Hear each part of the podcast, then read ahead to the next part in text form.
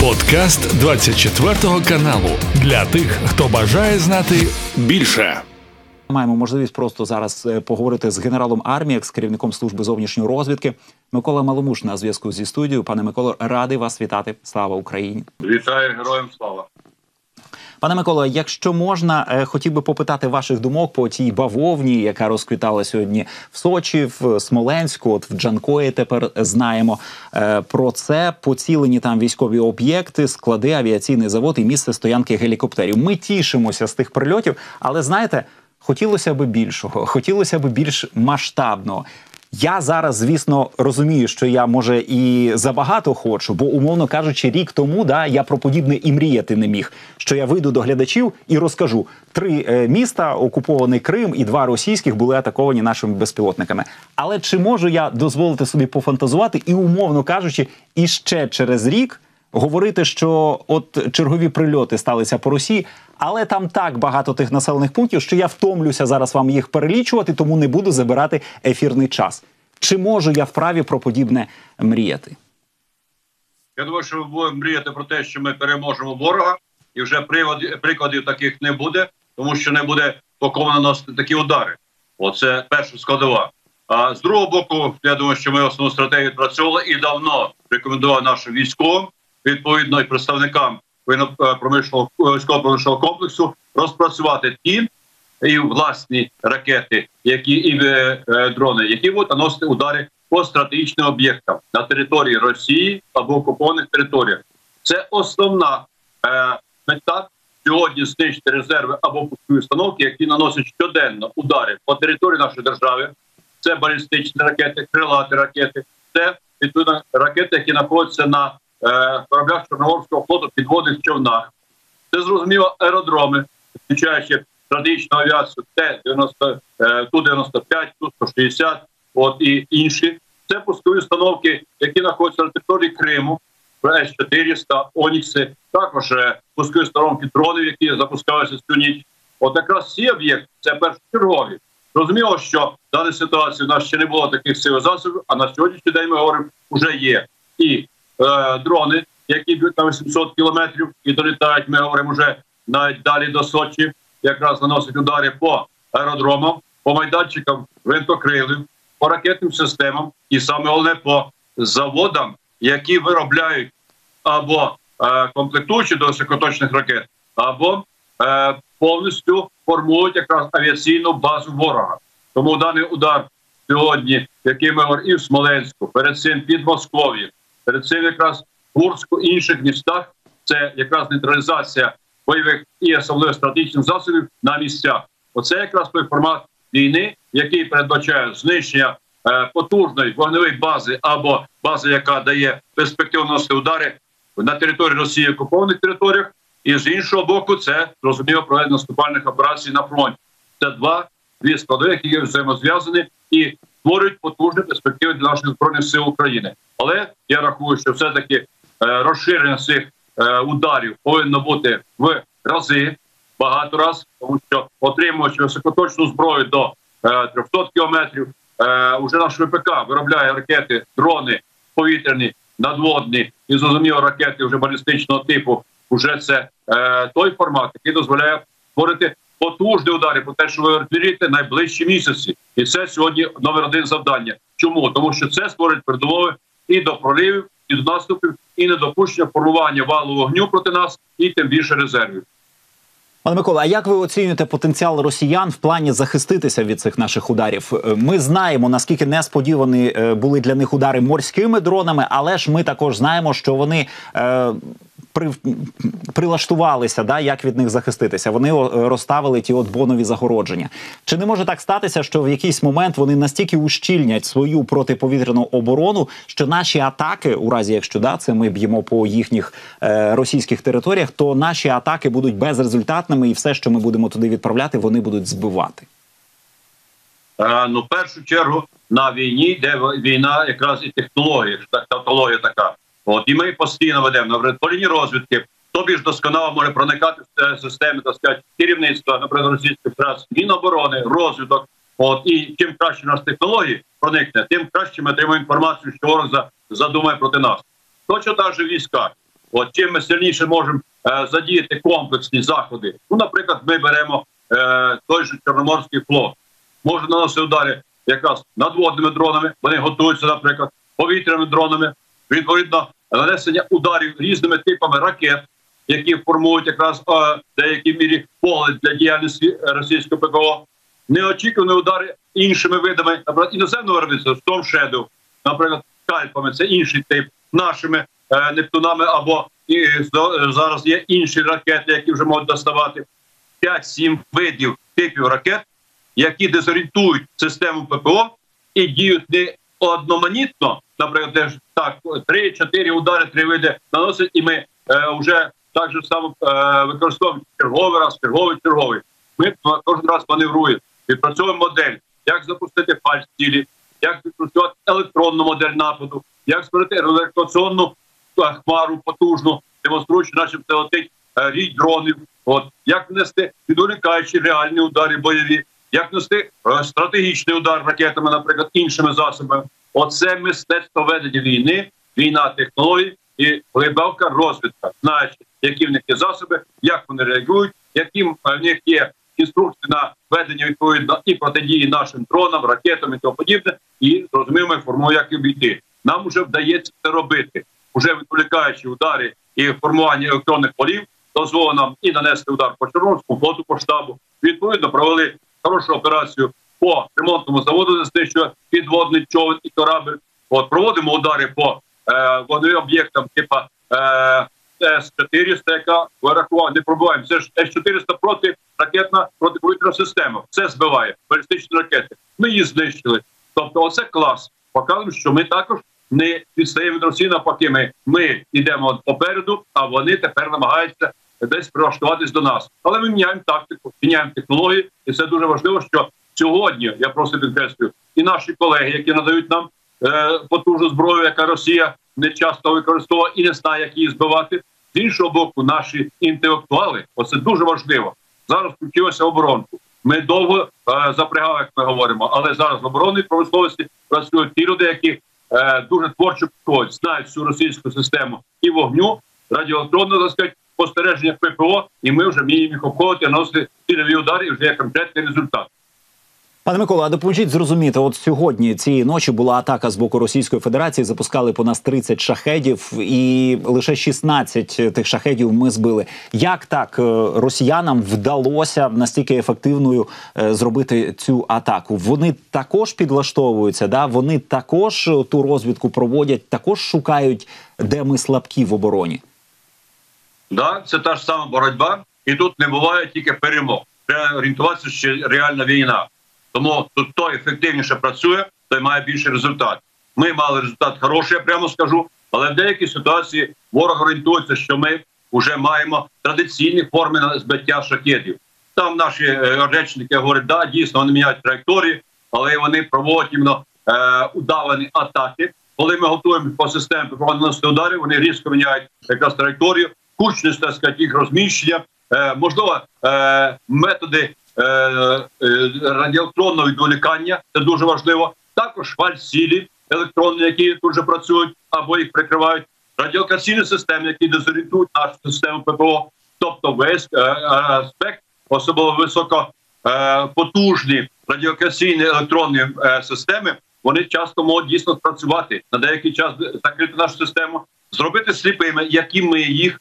Тобто, в даній ситуації ці методи використовують. Ми Е, цієї ночі мали цей, я скажу, в деякій мірі негативний досвід. Ми його вже враховуємо. і Я думаю, що буде ефективно працювати зараз система не тільки ППО, от а інші є локальні системи контролю, особливо дронів. Оце якраз та система, яка повинна задіяна е, по повній програмі. Тим більше нам передають колеги із Німеччини, от з інших європейських країн. Ті системи, які беруть ці дрони, які оці можуть міняти траєкторії, міняти так сказати, модель е, поведінки, як ми так в цілому скажемо, або імітувати нанесення ударів.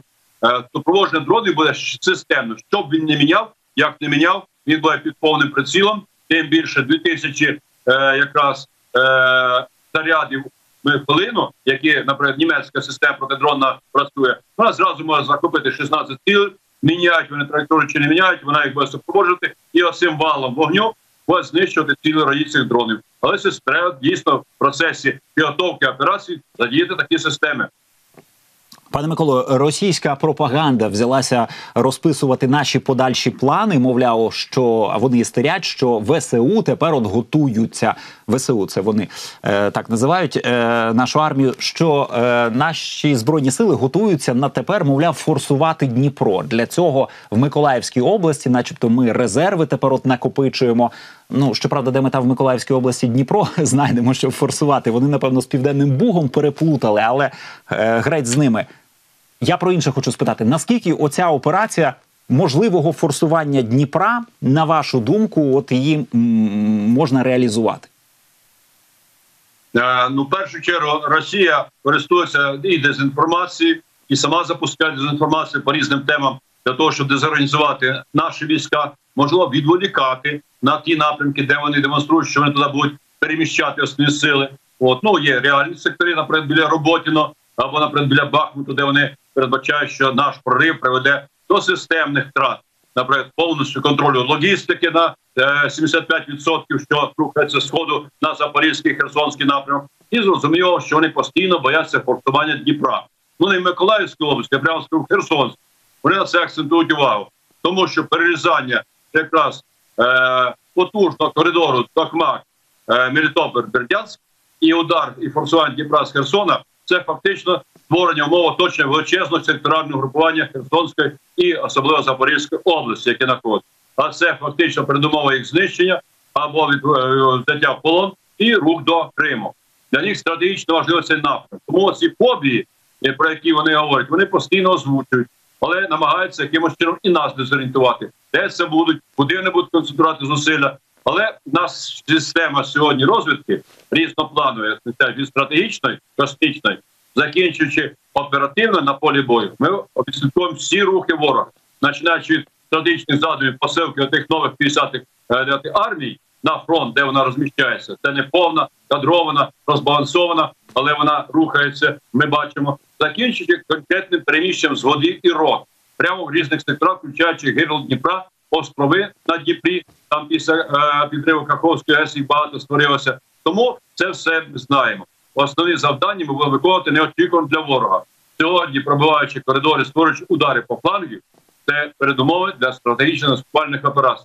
Де ще ми ударимо? Де ми будемо форсувати Дніпро? Це вже наше завдання. Ми його розкривати не будемо, але перспектива надзвичайно висока. Пане Миколо, щодо роботиного і перерізання сухопутного коридору, ви сказали. А щодо Бахмуту, якщо можна поділитися власним баченням ситуації там, чи доцільно нам заходити в цей населений пункт, або ж достатньо панівні висоти контролювати і перемелювати там тих росіян? Я раз підкреслюємо, що Бахмут не має такого військово-тактичного значення, як військово-політичне, тому що Путін особисто контролює, якраз як він говорить, оборону Бахмута тому що для нього це е, як ото колись був Сталінград. Він постійно в своїх промовах е, щодо звітів, щодо успіхів спецоперації розкаже, що захоплений Бахмут. В даній ситуації втрата Бахмуту це для нього удар, так як ми говоримо, потужний по його іміджу, по його здатності щось робити на сході нашої держави, і про ті е, промови, про які він кричав, що в нас контрнаступ не, вдав, не вдався. Тому в даний момент це надзвичайно важливе значення має військово-політичного характеру, значення має для підриву самого і слабкості самого Путіна, його режиму і відповідно іміджу навіть збройних сил Росії, які не справляються з ситуацією, але це і для нас, а особливо для наших партнерів, це дуже знаково. Тому боротьба за Бахмут іде колосальна. Ми навіть перекинули частину тих військ, які планували наступати на е, Куп'янську, Сватово, Кремінна, Лиман вже передбачали, що не тільки Куп'ян зайдуть, а рушать на Харків. 110 тисяч кинуло туди військ різних типів танкової армії, але нічого не вийшло. Зупинили мій. Тому зараз, не бачачи цих перспектив, вони перекидають під Бахмут, під Роботіна. Бахмут вони будуть е, різним способом зараз закривати. Це контрбатарейна боротьба, яку вони посили ракетними системами, ракетними мінометними системами, відповідно танковими підрозділами і вони намагаються в Кліщівки, Андріївки просунутися і скинути нас з панівних висот із оперативно вигідних позицій. І особливо смертельно для них якраз е, північ Бахмуту, де ми беремо так потужне оточення і ніякого е, штурму міста не потрібно з двох боків. Потужне нанесення ударів артилерії, тех ракетними системами знецінить любі там захисні можливості. Ми там сидять в підвалах, сидять в роз- розрушених е, приміщеннях. Ос системної підтримки немає. Ми тим більше перекрили вже одну е, велику дорогу, яка Горлівку, яка фактично надавала левову частку озброєння, техніки, боєприпасів і якусь допомогу тим, які там знаходяться в Бахмуті. Тому сьогодні ми говоримо про те, що передумови наступу в нас, в нас є. Ми рухаємося да, е, повільно, але певно, і зрозуміло, створивши передумови на ті оточення більш щільно, а вже зараз ми маємо пані висоти. Це зрозуміло право часу, коли вони покинуть Бахмут, тому що вижити там практично буде неможливо. Я рахую, що 2-3 тижні ми повинні справитися з цим завданням. Пане Миколо, дякую за ці прогнози. І якщо можна, наостанок попитаю ваших думок щодо е, от е, цієї, е, так би мовити, мобілізації, да, яку було оголошено від сьогодні на Росії. Йдеться про осінній призов. І знаєте, знаєте, певні експерти казали: от, мовляв, це ж не мобілізація, це лише от 130 тих от тисяч російських молодиків, яких візьмуть е, до війська.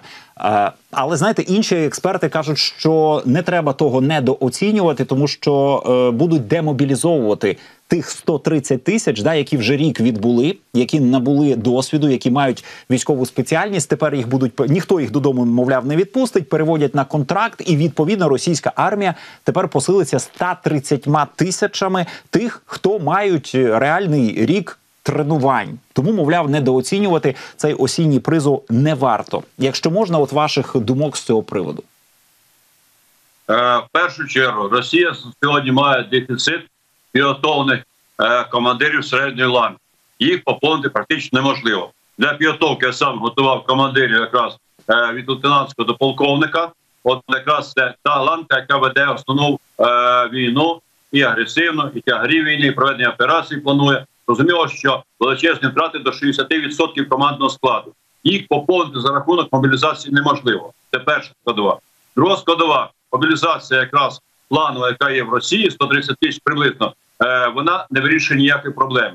Тому що ті люди, які приходять по мобілізації, це фактично не підготовлені навіть на елементарні бойові сказати, формати. Тобто немає і е, способу е, ведення війни, вони знають, злагоджені не орієнтуються, не підготовлені відповідно підрозділи для ведення війни різнопланові. Це і піхота, це і артилерія, та й танкові війська, це радіотехнічні. Для цього, цього потрібно великий час.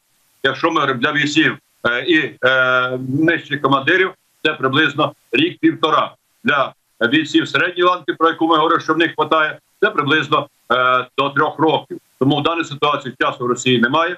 Ті 130 нічого не вирішать, навіть якщо вони прибудуть на фронт через декілька місяців, пройшовши курс молодого бійця і пройшовши якісь е, ну самі самі елементарні способи злагодження і е, формування частин. Ми пам'ятаємо, як за вказівкою Путіна 4 дні назад е, розпочати на наступ була кинута так сказати, недокомплектована армія. Ніде ми її особливо не відчуваємо. В деякій мірі посилення на напрямку роботи на Бахмут і в деяких інших секторах Авдіївка, Мар'їнка, але критичної маси вони створили. Це, армія. А то будуть відповідно розбалансовані призовники. Я думаю, що і тим більше заборонено по закону їх залучати для бойових дій. Це буде протиріччя навіть і не тільки е, щодо їх так сказати, здатності, що що-небудь вести в реальну війну без мотивації, але і внутрішній протест, тому що треба бачити, що направлення після мобілізації на фронт це путівка один кінець. Фактично шансів вижити немає.